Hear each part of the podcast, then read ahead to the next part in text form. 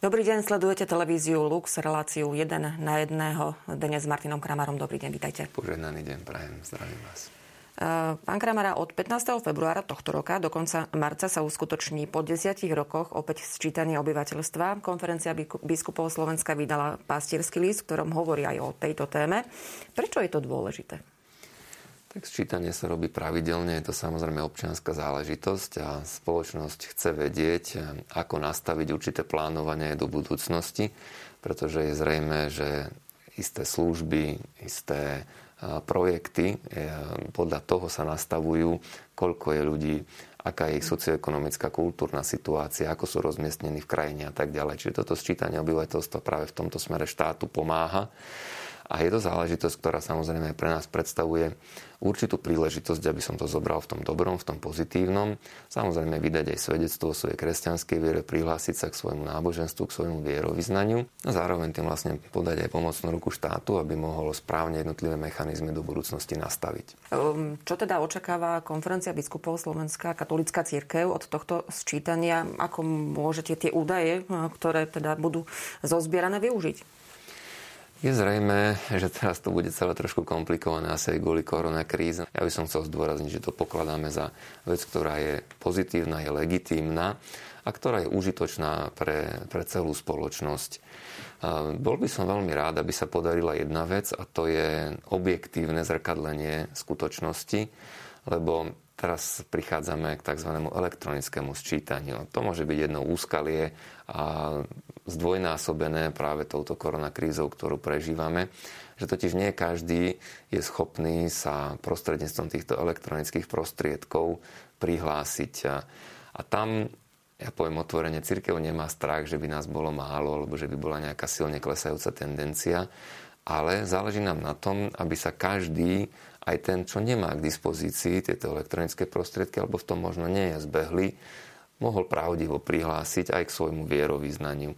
Je zrejme, že táto skutočnosť má svoje dôsledky a svoj vplyv aj pre budúcnosť našej krajiny, ak teda hovoríme, že chceme, aby kresťanská viera bola spoluformátorkou kultúry, vzdelanosti na Slovensku, ak pokladáme jej hodnoty, jej princípy za dôležité aj pre tie následujúce generácie, tak ak by sa to číslo radikálne zmenilo, tak samozrejme, že sa môže zmeniť aj prístup či už v jednotlivých regiónoch, alebo aj na úrovni celej krajiny k tomu, čo hovorí katolická církev k iniciatívam, ktoré rozvíjame, k projektom, ktoré sa snažíme robiť. Čiže pokladáme to za aj z tejto strany dôležité, aby hlas kresťanov nezanikol.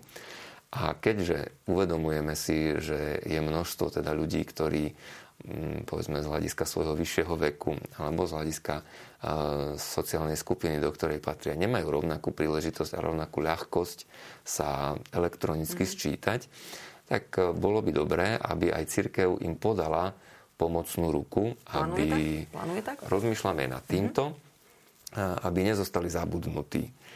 Pretože E, Isté, niekto možno má vnúčika alebo dceru, syna, ktorí pomôžu starkej, starkému, aby tieto formuláre vyplnili.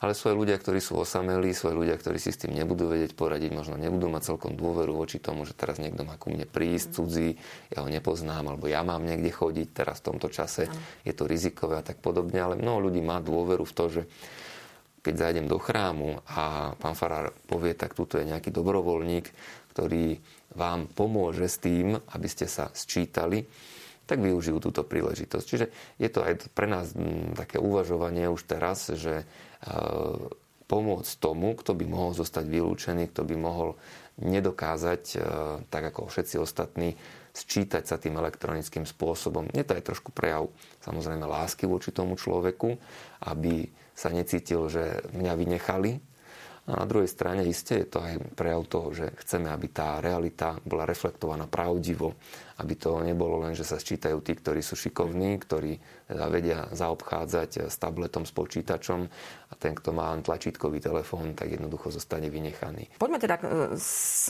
k samotnému sčítaniu. Je tam niekoľko kolóniek, na ktoré sme vlastne už zvyknutí, kde sa človek identifikuje, kto je, kde sa narodil, aké má povolanie, akú národnosť a samozrejme aj vierovýznanie. Čo sa práve týka tohto význania, alebo teda prihlásenia sa k vierovýznaniu, k, Čo teda očakávate? Kto by mal zaškrtnúť to význanie? Len tí, ktorí skutočne praktizujú tú vieru, ktorí, ktorí sú tak povediac bez váhania katolíci, kresťania, alebo aj tí, ktorí tak povediac nežijú tú vieru, sú pokrstení, možno sú ateisti a boli pokrstení ako? Ja som teraz dostal takú zaujímavú otázku v podobnom mm-hmm. kontexte. Sa ma niekto pýtal, že či teda sa má prihlásiť len ten, kto je skutočný katolík. Mm-hmm. A som trošku s humorom tak oponoval tomu človeku, že mm, kto je to neskutočný katolík. to by bolo ťažko rozlišovať. Mne sa toto aj vo verejnom živote delenie na tých, ktorí sú tí praví kresťania a nepraví kresťania trošku nepáči. Lebo viete, aj zo skúsenosti sa dá povedať, že keby sme sa hneď chceli pozerať na tú každodennú realitu, nájdeme ľudí, ktorí sa tvária neskutočne zbožne, ale potom v reálnom živote je s nimi skutočne ťažko žiť, lebo sa správajú všelijakom tam, kde už ich nevidia.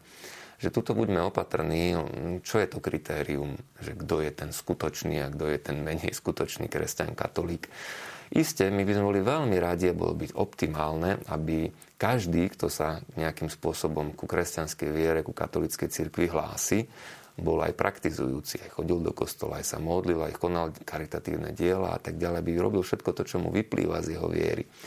Ale to, že nejakí ľudia sa síce za katolíkov považujú, ale tieto veci verú tak trochu vlažnejšie, nie je dôvod na to, aby sme ich vylúčovali. Práve naopak, však to je o motiváciu naviac, aby sme sa ich snažili priviesť k zápalu, aby sme sa ich snažili priviesť k tomu, že svoju kresťanskú vieru majú aj žiť. Ako hovorí papež František, že církev je akoby polná nemocnica, v ktorej má miesto každý. Toto je výzva a myslím si znovu, že je to aj taká evangelizačná výzva, lebo keď kde si povieme na verejnosti, že hm, ide sčítanie obyvateľstva, tak čo? Čo tam napíšeš, ku komu sa prihlásiš. Ja poviem, tak prihlásim sa ku katolickej viere, pretože som veriaci katolickej cirkvi. Ho, uvidíš, čo bude nasledovať v robote, teda v zamestnaní, možno e, v spoločenstve, teda, v ktorom sa pohybuješ medzi známymi a tak ďalej. Budú ti klásť otázky. A máš príležitosť. A si teda skutočný katolík, evangelizuješ, máš odvahu sa k tej viere priznať a o nej rozprávať a ju zdôvodniť, to, v čo veríš a nepremárnime túto príležitosť. Ja si myslím, že je to aj svojím spôsobom dôležitý okamih a donúti nás to aj rozmýšľať, aj zdôvodňovať a bolo by úplne kontraproduktívne, aby sme my teraz chceli tvrdiť, že ty sa nehlás, lebo teba som v kostole nevidel, alebo ty nerobíš to, čo si ja myslím, že by si robiť mal a tak ďalej.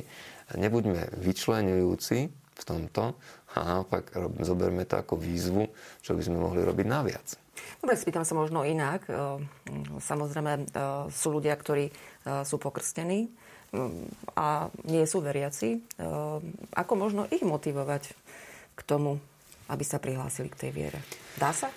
Alebo je to vždycky iba o tom slobodnom rozhodnutí? Ako samozrejme, že mm-hmm. je to o slobodnom rozhodnutí a pozvať ich k tomu, aby sa aj oni prihlásili, tam je veľké množstvo dôvodov, nakoniec aj v tom pastierskom liste to zaznelo a myslím, že to bude sa církev snažiť pripomínať aj do budúcna, keď nám záleží na tom, aby sme tieto hodnoty tu žili, ku ktorými sa niektorí intenzívnejšie, niektorí menej intenzívne hlásia, tak je dobré, aby sme sa prihlásili k tomuto vierovýznaniu v rámci sčítania obyvateľstva. Ale zase nebolo by dostačujúce, aby sme boli katolíci iba na papieri.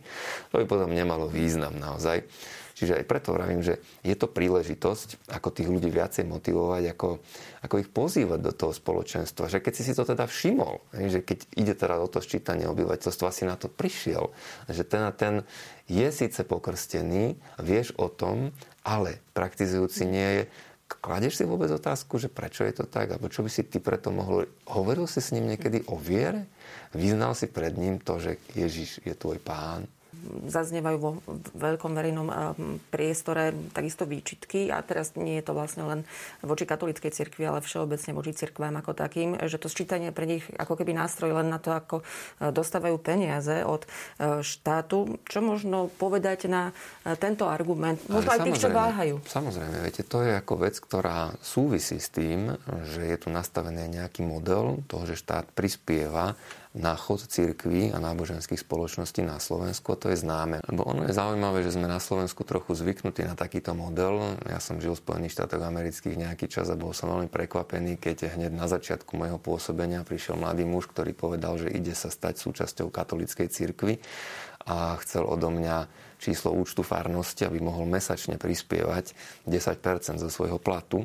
Oni sú tam na to takýmto spôsobom zvyknutí. Predtým bol súčasťou nejakej inej cirkvi a tam prispieval a teraz keďže prechádzal, ženil sa, chcel sa stať katolíkom, prechádzal do katolíckej cirkvi, tak e, prišiel s tým, že teda nie len, že v kostolíku dá nejaký, nejaký peniaz do e, toho košíka, ktorý tam koluje, ale on bude mesačne pravidelne prispieť. Ja som z toho bol veľmi prekvapený.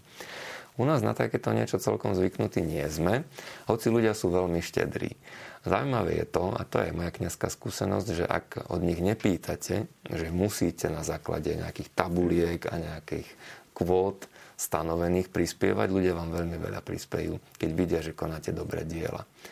Ale ak by začala církev hovoriť, že viete, ak chcete byť našim členom, tak my vám vyrúbime nejaké členské a bolo by to príklad, poviem 30 eur, tak mnoho z tých, eh, ktorí inak dajú kľudne 100, 200, možno aj 1000 eur by dali, keď vidia, že čo si sa dobre v tej farnosti robí, tak povedia, ja predsa nebudem donúteno prispievať.